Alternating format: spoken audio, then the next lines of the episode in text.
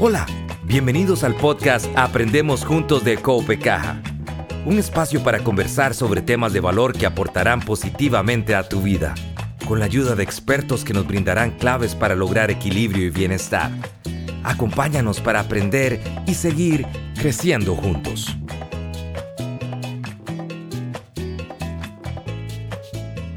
Te doy nuevamente la bienvenida, espero estés muy bien. Gracias de nuevo por compartir con nosotros este espacio denominado Aprendemos Juntos.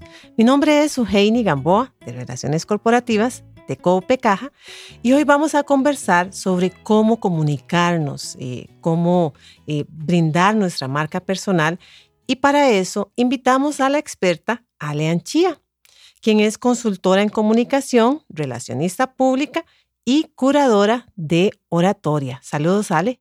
Hola, Suheini. Me da mucho gusto estar aquí con vos una vez más. Gracias a vos por, por atender nuestra invitación y contanos qué es este tema de oratoria moderna, marca personal, que a veces uno lo ve como abstracto, pero que a todos en algún momento de la vida nos toca hacer una presentación para alguna oportunidad laboral, para un tema personal, en la universidad, hasta para un trabajo, vendernos a nosotros mismos. ¿Cómo le hacemos para, para lograrlo exitosamente? Me encanta el tema y espero que todas las personas que estén escuchando y que tengan ese pánico y ese temor y ese miedo escénico, presten mucha atención, porque desde que nacimos y desde que estamos en el vientre de nuestras madres, nosotros estamos comunicando. Somos seres que comunicamos siempre. Y ojalá que nos estén escuchando muchos introvertidos y muchas personas tímidas en este podcast, porque si ustedes son introvertidos o tímidos y en algún momento creen o creyeron que son personas que no saben comunicar, pues eso no es cierto. Todas las personas sabemos comunicar. Y hay una frase que les quiero regalar para iniciar que la vi hace poquito en redes sociales, no sé quién es el autor, pero dice, autenticidad no es ser diferente a los demás, sino es parecerte cada vez a vos mismo. Y me llamó mucho la atención porque eso es la oratoria, eso es comunicar, cada vez parecernos más a nosotros mismos. Si lo vemos desde la niñez, los niños y las niñas, cuando tienen que hablar frente a los demás, hablan como son, cuando los niños y niñas van creciendo y se van escolarizando cada vez más, lamentablemente les enseñan una única forma de exponer sus presentaciones. El cartel, los compañeritos agarran el cartel, el otro expone viendo al cartel, el cartel ahora se traduce en una presentación visual de cualquier programa y crecemos así. Y entonces cada vez creemos que no sabemos comunicar porque estamos haciéndolo exclusivamente de una misma forma. Y así es como entonces a través del tiempo, o tristemente, yo he tenido muchos clientes que a través de un trauma se frustran tanto que a partir del trauma o a partir de la mala educación, de la exposición, se creen ese cuento de que no saben comunicar. Y eso es falso. Todos tenemos que descubrir nuestra propia forma de comunicar. Oratoria moderna, oratoria tradicional. Hay una pequeña diferencia y la diferencia es la tecnología. Y suena muy extraño lo que estoy diciendo. Oratoria tradicional, el orador o la oradora detrás del podio, eh, exposiciones sumamente largas de más de una hora, toda la audiencia en silencio escuchando. Oratoria moderna, tenemos tecnología, la tecnología es muy buena, pero nos dispersa, nos desconcentra. Entonces, cada vez la tecnología, la oratoria moderna tiene que ser cada vez más práctica, más eficiente, más rápida, más inmediata, más efectiva, que es prácticamente esa comunicación efectiva que estamos buscando tener. ¿Cuál es la diferencia entre una y otra? Que la comunicación o la oratoria moderna se enfoca 100% en la neurooratoria. ¿Y qué es esto? Nos, nos enfocamos en lo que el cerebro de las personas que me escucha quiere escuchar y nos concentramos en el protagonista de esa comunicación, de esa presentación. ¿Y quiénes son los, los, los protagonistas? siempre van a ser quienes nos escuchan, la audiencia. La diferencia del de, la, de la oratoria tradicional es que creíamos o creemos muchas veces, lamentablemente, que los protagonistas somos quienes hablamos. Somos nosotros los que presentamos, los que tenemos que estar frente a los demás. Y no es eso. Cuando nosotros nos concentramos en dar un mensaje de valor a la gente que nos escucha, dejamos de creer que somos el centro de atención de esa comunicación y empezamos a comunicar, o, o más bien el mensaje es, comunicar desde la autenticidad, desde lo que verdaderamente yo soy como persona, y ahí está la esencia del mensaje que va a hacer que el público lo reciba desde ese, misma, desde ese mismo canal de autenticidad. Em, la, oratoria tradicional, esa vieja, ¿verdad? Que nos decían, eh, me hace gracia que antes nos decían cosas como, tienen que ver a un solo punto, ¿verdad? Y ahora no. Ahora es conecte con los ojos de las personas de forma virtual o tal vez ahorita que estamos en un podcast que no podemos ver a la gente a los ojos. Tal vez yo solamente estoy viendo su genia a los ojos en este momento. Pero yo tengo que pensar en mi audiencia, en quienes me están escuchando. Y cuando partimos de ese lugar, vamos a empezar a entender que no estamos comunicando de forma egoísta, sino que estamos comunicando para entregar un mensaje. A mí la gente me dice, Ale, me da mucho miedo las cámaras. Bueno, pero las cámaras son cosas inertes. No existen, no, no, no tienen vida, pero nos transmiten y nos llevan a un lugar, a una persona.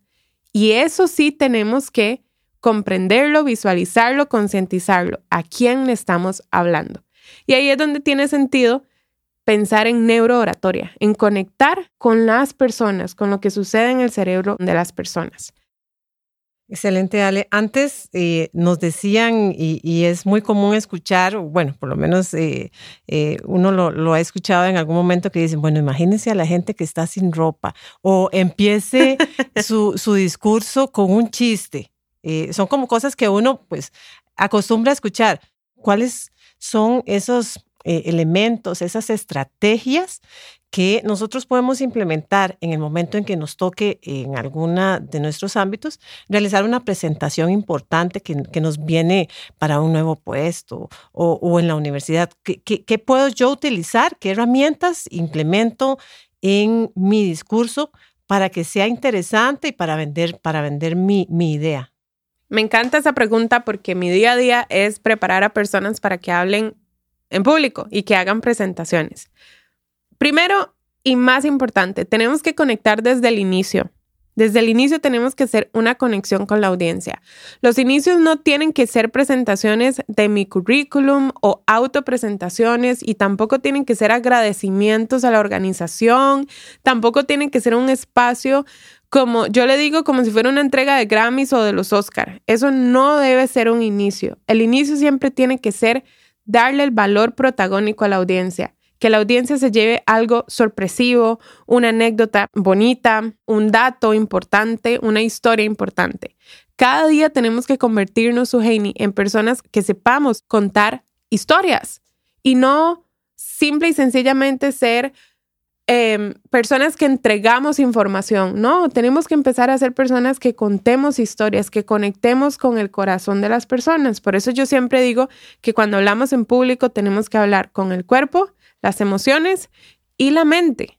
No solamente con la mente, con las palabras, sino con todo, con el cuerpo y, con esa emoción. Entonces, muy importante que los inicios sean muy poderosos y no utilizarlos para llamar la atención como orador. Además, nos, nos, enseñaron siempre a abrir la presentación, volver a ver la presentación y empezar a dar conceptos o, o dar teoría. Ya eso es obsoleto, Suheini. Todo, absolutamente todo está en Internet. Los oradores no tenemos que ser repetidores de palabras o de teorías o de libros. Los oradores tenemos que lograr que toda la teoría que ya existe, visibilizarla de forma creativa. Y de eso se trata. Hacer y construir mensajes de forma creativa, diferente. Algo que nadie me haya contado en la vida, poder lograrlo en esos minutos. También tenemos que empezar a hacer charlas cortas. Cada día tenemos que hacer más las presentaciones cortas, efectivas, eficientes. Menos es más. No tengo por qué tener una charla de una hora. Yo, yo trabajo para una organización aquí en Costa Rica de charlas cortas de alto impacto. Y cuando le decimos a la gente, tenés que durar 10 minutos, ¿cómo tan poquito? Sí, y para esos 10 minutos nos vamos a preparar cuatro meses. y en esos cuatro meses escuchamos a la persona una y otra vez por semana y se vuelve toda una experiencia. Cada vez las, cada vez las charlas tienen que durar menos, porque la capacidad retentiva de las personas es cada vez menor, la tuya, la mía. Y, y yo digo, el medidor o el indicador que alguien está prestando o no está prestando atención es cuando saca el celular para ver redes sociales. Ahí perdiste la atención de la audiencia. Y por último, ¿cómo, cómo debemos concretar, cerrar, terminar presentaciones poderosas? Siempre tienen que ser espacios donde resumamos las ideas, tienen que ser momentos en los que cerremos con una acción, con un llamado a la acción a las personas y no tenemos que cerrar tampoco como abrimos, como no tenemos que abrir. Agradeciendo, por ejemplo, hay gente que termina, o yo lo he hecho también, muchas gracias a la organización por invitarme, es un placer para mí estar acá. Nada de eso me conecta verdaderamente con la audiencia. Recordemos que las personas cuando, cuando, cuando aperturamos la mente para el conocimiento, lo logramos a través de las historias, porque es la forma en la que el cerebro logra captar la información con imágenes. Entonces tenemos que recordar que una convención o, en una, o una jornada laboral con cinco reuniones diarias, yo no voy a retener toda la información que yo recibí durante el día. ¿Qué voy a recordar yo o qué recordamos las personas en las charlas? Recordamos a la persona que lo hizo con entusiasmo, a la persona que lo hizo con entereza, con autenticidad, a la persona que me contó una anécdota del pasado, a la persona que se vulnerabilizó, que se sensibilizó con los demás, a aquella persona que conectó con el público e hizo preguntas y llamó la atención de los demás. Eso es lo que vamos a recordar. Por eso, lo tradicional, aquellas charlas larguísimas con un montón de datos, de información, presentaciones de gráficos saturadísimas, no quedan en la memoria de las personas. Esos son algunos tips muy rápidos que podemos tomar en cuenta para acortarlas, pero con niveles de emocionalidad cada vez mayores. Excelente, Ale. Eh, me parece muy, muy eh, apropiado todo lo que vos nos decís. Eh, para darle seguimiento al tema, tenemos un concepto que se llama marca personal. ¿Qué es esa marca personal que, que todos tenemos, queramos o no? ¿verdad? La trabajemos o no la trabajemos, todos tenemos nuestra marca personal, asumo. ¿Y qué tenemos que hacer para que, para que la misma sea positiva y, que nos ayude en nuestro ambiente laboral, ¿verdad? No importa, no importa cuál sea el puesto en, que, en el cual nos desempeñemos. Mi, mi papá, que en paz descanse, vivía en un pueblo donde yo crecí y absolutamente todo el mundo lo llamaba por su nombre. Cuando mi papá falleció, todo el mundo nos decía que en la iglesia los carros daban vuelta, ¿verdad? Por toda la iglesia y eran, mm, pero kilómetros de parqueo de la cantidad de personas que llegaron a la, a la última celebración de mi papá. Y se apareció una muchacha con vestido de supermercado y se nos acercó y dijo, esa es la misa de don Mario. Y yo, sí, ¿usted quién es? Y dice, yo soy la cajera del supermercado. Me enteré lo de su papá. Y yo quería despedirme de él porque nosotros en el supermercado lo amábamos. Eso es marca personal. Y tal vez puede ser una historia tal vez un poquito como extraña, ¿verdad? Porque es, es significativa. Pero eso es marca personal. ¿Qué dejamos nosotros en el corazón de las personas, Sujei? ¿Qué dejamos nosotros? ¿Cuál huella? Dicen mis colegas de marca personal. Otros colegas le llaman reputación. Hay un colega que le llama huella y eso, esa palabra me encanta porque todos tenemos una huella distinta en, la vida de la gente. Y, y la pregunta es, ¿qué legado estoy dejando yo? ¿Qué olor estoy dejando yo cuando paso? ¿Qué piensa la gente de mí cuando yo tengo un contacto con esa persona? En mi caso, yo trabajo el concepto de marca personal mucho más enfocado al entorno profesional para lograr objetivos profesionales. Si yo trabajo una marca personal conscientemente y gestiono una correcta marca personal, yo puedo lograr objetivos. Objetivos como cuáles? Mejorar el, liderazgo en la empresa o en, el, o en el ambiente laboral, posicionarme en un mejor puesto, valga la redundancia, mejorar mis habilidades de comunicación. Yo puedo buscar otras vías de, de, de dónde, proyectos, dónde poder desempeñarme, pero desde qué lugar, eso es lo importante, desde dónde. Desde esa cantidad de habilidades que me fueron dadas, de capacidades que tengo, de facultades que tengo. Y no desde esas habilidades o áreas de mejora que yo tengo que mejorar en la empresa porque soy malísima en tal cosa. No, ese no es el lugar. Yo tengo que posicionarme dentro de mi marca personal como esa persona única, diferente, que hace que las cosas sucedan. Justamente es esa habilidad única que nosotros tenemos que podemos poner al servicio y entregarlo ya sea a la empresa en la que estoy o a lo que yo quiero generar en el, en, el ambiente laboral. Eso es marca, eso es marca. Y, y la pregunta que yo le hago a las personas siempre es, ¿para qué estás sirviéndole a la gente? ¿verdad? ¿Qué le estoy aportando yo a la gente que me rodea? A veces hago una pregunta un poco rara y digo, ¿para qué servís? ¿De qué servís? ¿Verdad? Muy directa, pero, pero muy, muy atinada. Y la gente se queda pensando mucho y, pucha, ¿para qué sirvo? Ah, mira, yo un de estos recibo un correo, su hey, un, un correo y me dice una persona, tengo muchos meses de estar desempleada y no tengo idea, este curso, me dice, este curso de marca personal se me ha hecho más difícil de la cuenta, porque no tengo idea para qué sirvo, ¿verdad? Y claro, estamos en un proceso de coaching donde le estoy, donde, donde muchas veces creemos que mis habilidades no están porque solamente son no, no, no cabe en el ámbito profesional y sí, todo lo que yo tengo como persona puede activarse, lograr objetivos y, ¿por qué no, Suhey? monetizarse, que al fin y al cabo yo le digo a la gente, nuestras habilidades deberían monetizarse. ¿En qué nos ayuda la marca personal en la comunicación? En ser personas que logren objetivos desde la autenticidad y empezar a crecer profesionalmente y alcanzar esos objetivos desde ese lugar que me pertenece, ¿verdad? Sin imitar a nadie, sin inventar personajes, sin, sin tener tanto dolor en el crecimiento profesional o personal también, sin que me duela el proceso de avance, ¿verdad? Que eso es sumamente importante. Y sí, la marca personal tiene muchos elementos que se trabajan en procesos de coaching muy, muy fabulosos, muy bonitos.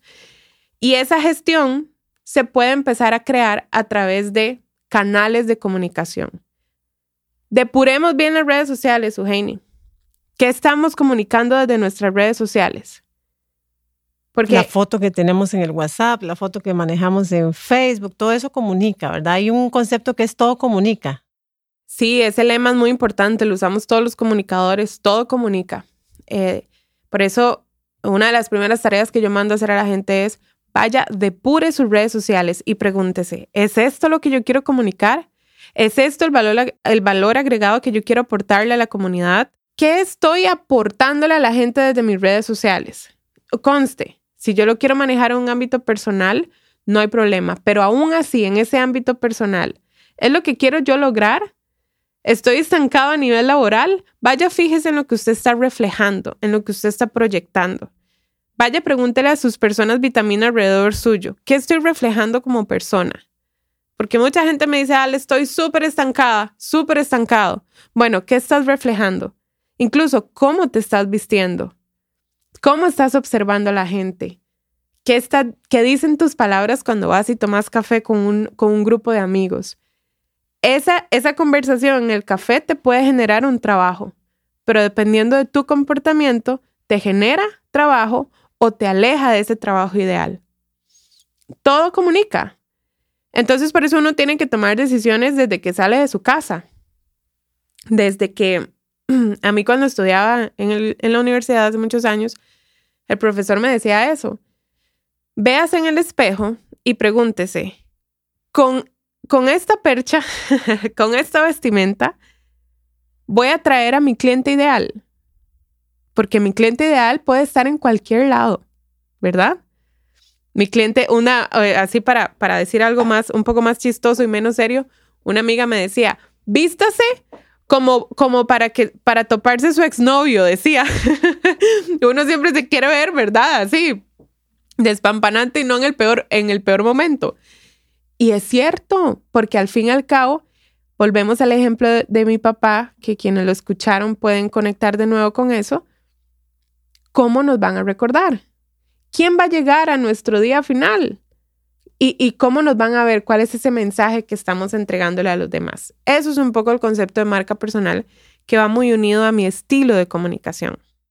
Súper importante todos estos eh, consejos, Ale. Ya para terminar, ¿cuáles son los tres pecados capitales o los, o los tres errores que nosotros no, no debemos cometer y si los estamos haciendo, eh, tenemos que cambiar eh, ya para, para mejorar nuestra comunicación? Eso es una excelente pregunta. Creo que el primero es bueno, la glosofobia es ese miedo a hablar en público, ¿verdad? Y muchas veces ese miedo, le decía hoy temprano a una, a una cliente mía, vos tenés miedo por ser evaluada, no porque no tengas el conocimiento. Entonces, un primer pecado capital es creer que tenemos que deberle algo a alguien ante la, la, comunicación o que como es mi jefe, tengo que verme bien, sentirme bien, hablar bien porque es mi jefe. No, Tenés que hablar bien, sentirte bien, vestirte bien para que vos comuniques bien, pero no para quedarle bien a alguien, porque cuando nosotros partimos de, de ese sentido de sentirnos evaluados, sentirnos observados, sentirnos con las miradas puestas encima, nos dejamos mal a nosotros mismos para querer, querer quedarle bien a los demás. Solo ahí estamos siendo, siéndonos infieles. Entonces yo creo que el primer pecado capital es no ser fiel a nosotros mismos a la hora de comunicar y comunicar desde otro lugar, desde otro personaje, ¿ok? O, más bien desde un personaje inventado, porque al final terminamos la conversación, terminamos la presentación, colgamos, cerramos y ya somos nosotros. No, tenemos que ser nosotros siempre. Em, lo otro es enfocarnos exclusivamente en la mente, enfocarnos exclusivamente en pensar y en preparar el mensaje se nos olvida que nosotros comunicamos con el cuerpo. Y un pecado capital es olvidar el cuerpo, olvidar respirar, olvidar ser consciente en primer en, tiempo real de qué está haciendo mi cuerpo, de cómo está mi postura, de cómo está mi mirada. Y me parece que el último pecado capital es no disfrutar el proceso comunicativo. Todo lo que hagamos tenemos que disfrutarlo, porque lo que comunicamos si no lo comunicamos con pasión, esa fuerza y esa energía se notan en escenario, en micrófono, en cámaras, donde sea, aunque la gente no nos esté viendo. Todo lo que yo no disfruto se vuelve una carga pesada. Entonces, me parece que el pecado grave, un pecado grave, es no disfrutar el acto de comunicación. Excelente, Ale. Em, entonces aquí tenemos que creernos eh, lo que vamos a, nosotros presentar. Tenemos que tener confianza, me parece. La confianza es, es importante porque si nosotros no, no confiamos en, nuestras capacidades, no nos creemos nuestro propio discurso y cómo nos lo van a creer a, nuestro público, ¿verdad? Eh, muchas gracias, Ale, por estas estrategias tan valiosas eh, por atender nuestra invitación y estamos seguros que serán de mucho beneficio para todas las personas que nos están escuchando. Recuerda siempre suscribirte para que no te perdas ninguno de nuestros episodios. Si te gustó, compártelo con tus amigos, familia, conocidos y muchas gracias por escucharnos. Hasta pronto.